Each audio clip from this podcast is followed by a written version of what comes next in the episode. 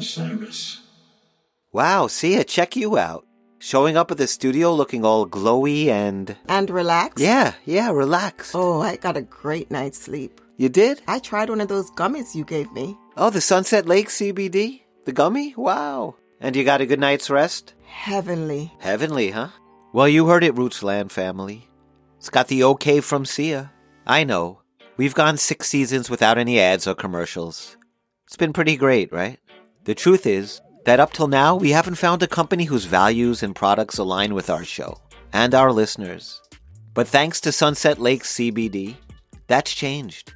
And I'm hoping that their top shelf CBD and hemp products will change something else the quality of life of our listeners.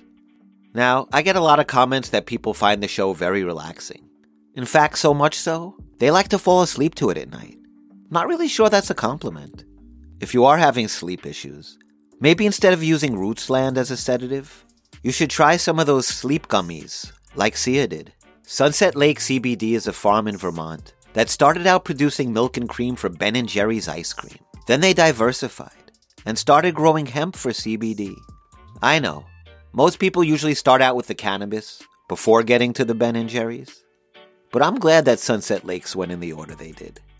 It's owned and run by the farmers who actually grow the hemp, with organic fertilizer using sustainable farming techniques. No herbicides, no pesticides. So you can be assured that this is the highest quality CBD and hemp products available. And that's make it or break it for you, right, Sia? Yeah, you know me. I only put natural ingredients in my body. I know, her body is very sensitive. Yeah, 100. So whether you want a solid night's sleep, if you're feeling a little anxious, or just looking for something to relieve those sore joints and achy muscles, I see the demographics. There are a few of you over 60 out there. No, I'm not being ageist. But don't waste your money supporting Big Pharma, or take a chance buying those gummies at gas stations or vape shops with questionable ingredients. Go to sunsetlakecbd.com and check out their top shelf line of gummy bears, edibles, tinctures, recovery lotions, and some beautiful sun grown smokable hemp to put you in just the right state of mind for our show.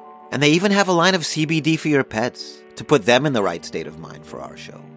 Sunset Lakes CBD is a socially responsible company.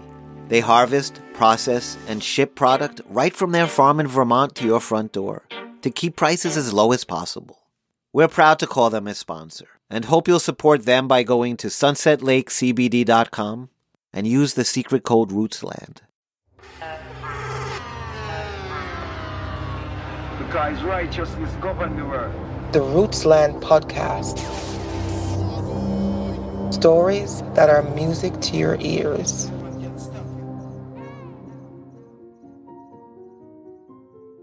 The singer Van Morrison once said, Music is spiritual.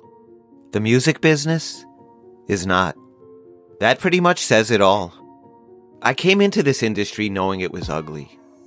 Commonplace for artists and producers to be cheated, betrayed, thrown out when they were no longer useful. But I never imagined that would be by people you trusted, the people you care about, people who you thought had your back. At some point, any sane person would reach their limit. Mine came when a knife was pulled on me in an isolated hallway inside Anchor Recording Studio in Kingston. An upcoming singer that I had known for years and actually liked attempted to extort $300 from me under the guise of getting paid for a radio jingle that he had previously agreed to record for free. I told him at the time and repeated again it wasn't a paid gig.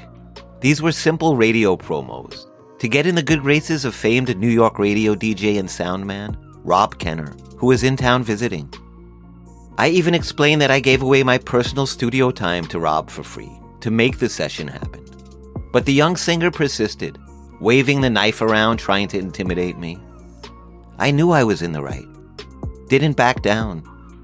Man, I care and I ain't okay. Man, I'ma tell you that, you know. My money. Want it now. Come on, man, you knew the deal. Everybody knew. Man, I care about that. Rob's a big DJ. This was done for promotions. Was to help your career. I don't need no promotion, brethren. I don't need no promotion. Come on, Irie, you've been in the game long enough. You know how this works. No one gets paid to do these promos. Come on. Pick me hungry and school fee need for pay. More I'm $300. Dude, dude, this isn't you. Come on, put down the knife. This never happened. This never happened. No, NK, it's not done. Know that. Having known the youth for a while, I shrugged off the incident as a one time occurrence. But later that week, I was called into the studio manager's office, met with a look of concern, which was out of character for Mr. Masters, who is usually rather calm and unfazed by the daily drama that occurs at Anchor Music. Listen, Henry this is quite a serious matter. This particular singer you have an issue with associates with some rather dark and violent individuals. Come on, Mr. Masters, you know me, please. Have I ever had a problem at the studio? With an artist, a DJ, a singer? I paid everyone. You know my reputation. Yes, I know you have your side of the story. I know that. My side of the story, there's only one side of the story. This guy's extorting us, straight and simple. Come on, man. Okay, excuse me, I understand, but it's best you pay the, the man already.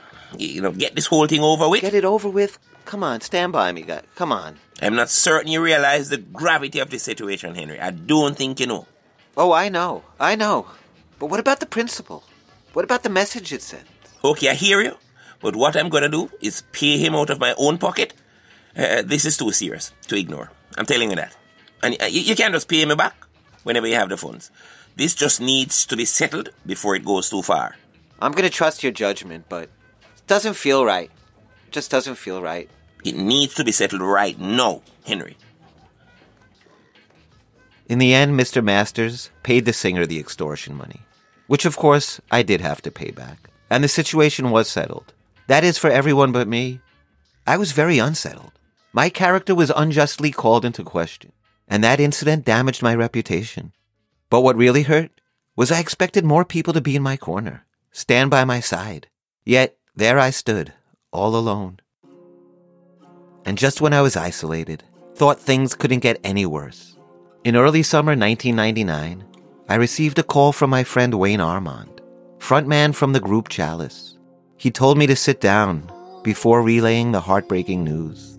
Mikey Wallace, keyboard player, founding member of the band Chalice, a father, a husband, musician extraordinaire, was shot and killed on Arthur Wint Drive, under a mile away from the recording studio, in what turned out to be a case of mistaken identity.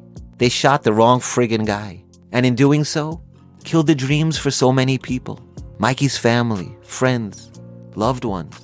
More than just a band, the members of Chalice, Wayne, Mikey, Allah, Keith, Dean, and C Sharp had become close friends of mine, my brothers in arms. They played on all my albums, accepted whatever I could afford to pay them, even if that meant nothing. That band sacrificed their time, missed family events, turned down higher paying gigs to always show up for me, make sure that my music turned out right. They put their hearts and souls into every note. Now, Mikey's loss would mean one less soldier in this musical battle. The studio would now have an empty seat in front of a lonely, silent piano. This one didn't come close to home. This bullet hit home. That following January, I sat with Edi Fitzroy in the control room at Anchor Music, listening back to the vocals he just recorded, and gauging from his reaction, he was pleased with the performance. We both were. Wicked, my youth. Yeah, it sounds great, Edi. Them guys at the label supposed to love this. Oh, I know they will. How you mean? Hotel California is my song from long time. I love this tune. I know, isn't that why we chose it? And the rhythm that Chalice built, tough like nails. Yeah, Chalice is wicked. Fire!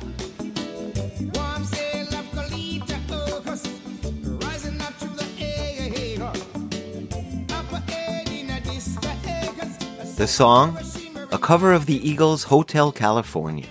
It was the last recording I needed to finish up for a project I had been working on for what seemed like eternity.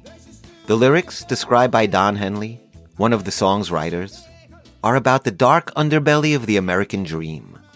But that night in Kingston, those words could have just as easily applied to my own disillusionment. My shattered Jamaican dream. Relax, said the night man. We are programmed to receive. You can check out anytime you want, but you can never leave. A few days later, I stopped by the studio and picked up my master recording tapes. After a decade of living and working in Kingston, I decided I could leave. So I boarded a flight to Miami and never looked back. The great Bob Andy said it best advice that changed my life. Curio, like I've told you before, either you work for the factory or you own your own factory. There's no in between. You either work for the factory or you own the factory.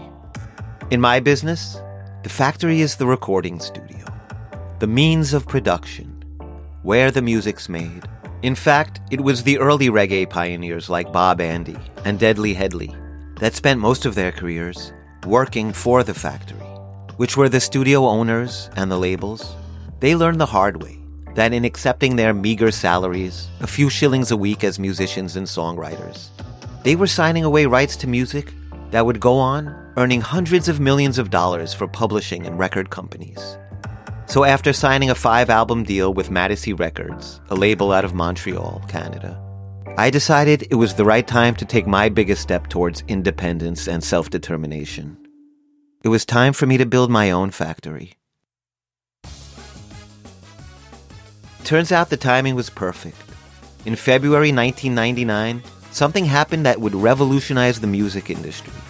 A total game changer.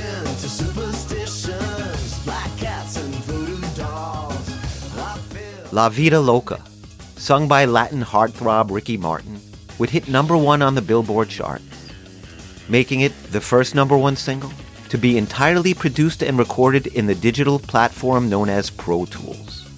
This transformed the music business almost overnight. Up until then, it was standard for hit songs to be recorded on analog 2 inch master tapes, using top of the line mixing consoles and outboard gear. The price was out of reach for most people to even rent for a day. Owning a studio was virtually an impossible dream. Now, with the advent and success of this new digital format, it evened the playing field. Studios capable of producing high quality hit songs, once the exclusive domain for an elite few, became affordable enough for ordinary schmoes like me to set up and equip. And trust me, music would never be the same. Today, any teen can record an album in their bedroom closet with nothing more than a mic and a laptop and it can go to number one on the Billboard charts. A far cry from those early studio sessions and the days of Detroit Motown and groups like the Funk Brothers. The cost of digital recording became cheap. But the toll it took on music, that was high. Sam Ash Music is a legendary music store that opened in Brooklyn as a small family owned business in 1920. Over the years, expanded across the country into a mega chain of music superstores, selling instruments, recording gear, and sheet music to multitudes of young aspiring musicians, dreaming of being the next Jimi Hendrix or Jimmy Page.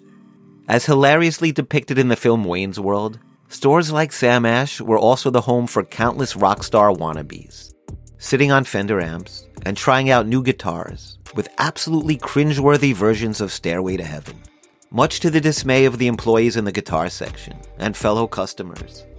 Whether newly formed high school garage bands, buying starter drum kits, or seasoned touring musicians looking for professional grade instruments or recording equipment, Sam Ash had built its solid reputation by stocking a wide range of the most current gear. They always had friendly, knowledgeable staff that knew the products. Many were musicians and tech heads themselves. In the days before one could order custom reviewed gear online and get it shipped overnight, musicians and producers like me relied on the personal touch and experience of these trained salespeople to guide us in the right direction. Music stores like Sam Ash were all about making connections, employee to customer, customer to customer. It was a real world social network. There were message boards near the entrance that had ads and notices looking for musicians to form new bands, or just to jam, or for music teachers to advertise their trade. Sam Ash is also where I met their store manager, Akee Campbell, a smooth talking hustler that mastered the art of the soft sale. In his short time at their South Florida Margate location, he rose from entry level newbie to become their top seller. Akee and I had a lot in common. Everything from our interest in digital recording to our love for the Thai restaurant, located next to the store, owned by two sisters from Bangkok that served the tastiest pad thai in the area. Yo, Curio, what's good? Hey, Key, what's going on, man? You got my message? Yeah, bro, I got your message. What's up? I've got a slightly used AMAC compressor in great condition. Oh, really? How much is that worth? It's probably worth about three G's Oh. brand new. And the Henry K price? For you, You know you gotta. I could let it go for about a thousand bucks. Really? All, Come all check it out. Let's yeah. Let's go check it out. By the way, you still interested in the studio space? Oh yeah, heck yeah. I'm set up in my house right now. Because I've got the inside scoop on a brand new location. I'm good to go whenever you're ready. Just came on the market. Absolutely, yeah. Okay, I'll hit you up as soon as I hear something. You while you're here, you want to go grab some Thai food? Oh sure. As long as you're buying, Mr. Manager. Akee was half Jamaican and half Italian, named for the national dish of Jamaica. With a love for reggae that was passed down through his father, an eccentric and talented Jamaican painter, especially the music of Bob Marley, which was ironic, because Akee and his brother Bush actually looked exactly like they were long lost Marley children. Light skinned, with long, well styled dreadlocks, fit, athletic, and charismatic. People often mistook them for the Marley brothers, especially in South Florida, where the Marley clan had their stronghold. But Akee and Bush were local celebrities in their own right, with their popular Broward rap crew Outback and an affiliated street team that had Lauderdale on lock, promoting parties and events for all the major hip hop labels and radio stations, from South Beach up to West Palm. Akee and Bush Campbell were plugged into the South Florida music scene. They had their ears to the Broward County streets, found out all the headlines before they made the morning news. So when I got an early morning call from Akee during my sunrise walk on Deerfield Beach, it was no surprise that one of his hot tips would literally be the key that would open the door to the next phase of my life. The address 293 Goolsby Road. Wow, Akee, you outdid yourself, man. Look at this place. So check this out. It's many got rooms? two rooms, a studio A and a B. And the B's off in the back with its own vocal booth. So everyone has their private spot. Great. And the vocal booth in the A room, It's awesome. man, listen, we could put a band in there. Yeah, wow, you can get a whole drum kit in there. Akee, nice. All looks Henry, good. I'll give you first choice. I think I like that B room around back. Looks tight, compact. This place has got a nice lounge, it's got an office space, and it's even got a kitchen in the back. Get some PlayStation up in here. Oh, come on, Bush, man. Come on, you gotta work here. It's not about playing video games. I mean, these guys must have spent Yeesh. about 100 G's just fixing up the place. And the landlord threw them out. I guess all that weed and alcohol offended the air conditioner guy next door. It's crazy. It is crazy, man. Gotta be conscious of your neighbors when you move in a place like this. We gotta act quick, Henry K. They're gonna tear this bitch down and turn it into a warehouse. They did an incredible job. It would, it, it would be crazy to walk away from this, man. Wow. What a waste that would be. All right, man, I'm in. Let's do it. The distance between Deerfield Beach, Florida, and Kingston, Jamaica, is only 610 miles. Sometimes it feels like it's on the other side of the galaxy. In the two years since opening Down Under Studios in Deerfield with the Campbell brothers, I barely missed a sunrise over the Atlantic Ocean. My normal routine? A low intensity Zone 2 morning walk on the beach before heading over to my studio, just a few minutes away, where I like to start mixing by about 9 a.m. the latest, depending if I'm working with someone or just on my own. In fact, my first year as an engineer, I didn't even take any clients, was only recording and mixing my own music. Not that I had a choice. You see, after spending a large chunk of my recording budget on the studio and equipment, I realized I didn't have enough money left to hire an engineer to mix the 30 plus songs I was still obligated to deliver to the label. So I locked myself in Studio K, my little mixing lab in the back of Down Under Studios, and began the daunting task of not only mixing three albums, but at the same time learning to master this very complicated operating system of Pro Tools that until recently was completely foreign to me and most of the music world. After the first year of clocking in over 5,000 hours of runtime, I had become proficient enough as an engineer to feel comfortable renting out the studio to the public. And thanks to my partner Akee, who kept his gig as sales manager at Sam Ash, there was a never ending supply of hungry musicians looking to record on the latest digital format. And when the potential clients heard that we had a plug-in, Auto Tune, that was able to correct the pitch of a singer who was off key or flat, our business doubled. Every customer that passed through Sam Ash, whether a stage mom picking up sheet music for their future star, or a tattooed emo drummer from the local bar band, was handed a Down Under Studios card. And by the time Akee got through talking me up, you'd think I was inducted into the Rock and Roll Hall of Fame. I was finally able to wash my hands of the corrupt record companies, dishonest music executives, ungrateful artists and musicians, and pick and choose exactly who I wanted to record with. Straight up work for hire. Once you left my studio, you took your music with you. What you did with it, that was your business. These were just musical flings, no long term commitments. I wasn't getting rich, but I was getting paid. And besides, my richness is life, and my reward being my own boss, working decent hours, spending quality time with my daughter and family. That's priceless. People kept asking if I missed working in Jamaica and being in the big game. I'd be lying if I said no. The energy, the intensity of that wicked little city is unmatched, unequaled anywhere on earth. The concentration of raw talent is nothing short of awe inspiring. But in Deerfield Beach, the most pressure I feel is from a nervous Boca Raton father, looking over my shoulder, anxious if his teenage daughter is going to hit that high note. And if someone is a real pain in the ass, they don't come back to Studio K. Yes, there are those moments when I ask myself if I retired from the game too early.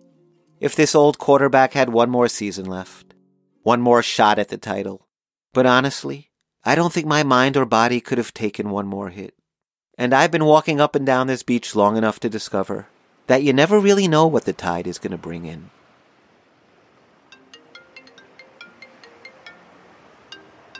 What's up, Bush? Yo, Henry K, where you at? The beach? Of course I'm at the beach. Where am I at every morning this Listen, I need a favor. Can you head over to the studio and let a client in? I'm running late. What? Interrupt my zen moment, man? Come on, man. It's one of your people, a white dance hall dude. A white dance hall dude? Just what I need in my life. Really? Ah, man, you don't gotta produce him. You just gotta let him in until I get there. All right, I'll let him in. No worries. What's his name? Bigga, Bigga Staar. Bigga Staar? Yeah, I know the name is kind of ill, right? Not bad. Decent name. Should be interesting. Hey, coming. Hey, what's going on? I'm Henry K. Hey, what's up, man? I'm Bigga Staar. What's up, Bigga? Bush will be back in about 10, 20 minutes. Wow, funny. You don't look much like a dance hall artist. well, you don't look much like a reggae producer either. Why, Bush told you about me? Yeah, Bush told me about you. What'd he say? He said you were some billboard producer back in the day. Oh, really? But now you quit the business. He said Well, that I didn't quit. he said you got fucked over. Um, so now you don't deal with record companies. anymore. Difference between quitting and walking away on your own terms, bro. You know that? Sounds like a cop out to me. Like you just decided to give up when things get tough. How old are you anyway? Man, I'm 16. 16? You look like you're you look like you're about 30, bro. Yeah, you look like you could be my father. If you're only 16, Bigga, I could be. Bush is running late. He should be here in about 20. All right? Just make yourself comfortable. I'm going to be in the back working. All right, so what are you saying? You don't want to hear what I sound like? No, Bigga, I'm sure you're great, but you- you're probably better off working with Bush and the Young Turks. Maybe a little tough for me to keep up with you.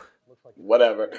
I don't really need to be around no washed up reggae producers anyway. I want to be around people who at least believe in our dreams. Oh, Bigga, please, save the drama. I know all about dreams. Tell me, why do you even do reggae? Why do you even do dancehall music? What's that even about?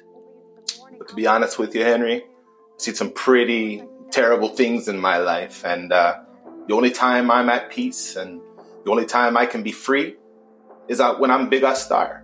And I've been Big Star as long as I can remember. And for that, I have no apologies.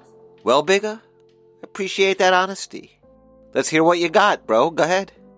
DJ. On the side, come check bigger me fi give you liquor ride. Your body look good and me vibes them tight.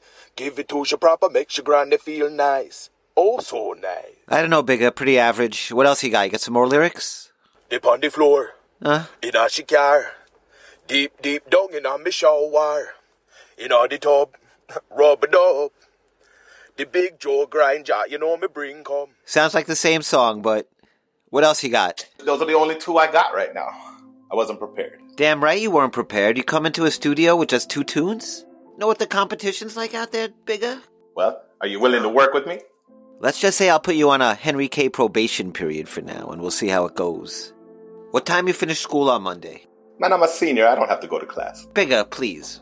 You gotta go to class. What time? I get out four, usually. Alright, we'll be here right after class. You saw Karate Kid, right?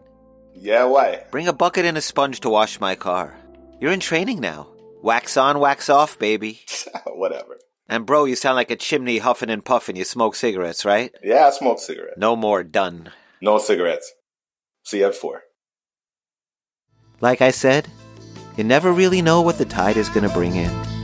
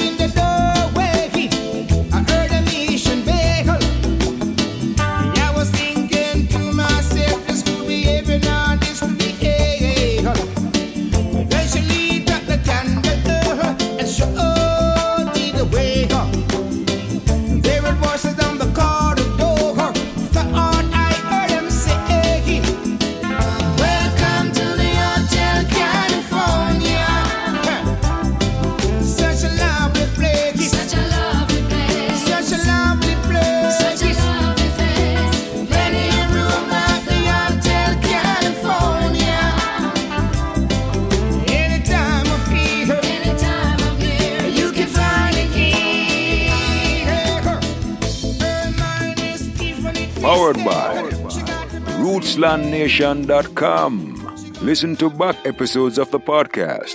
Stream original music. Check out the latest fashions. RootslandNation.com. We're your culture.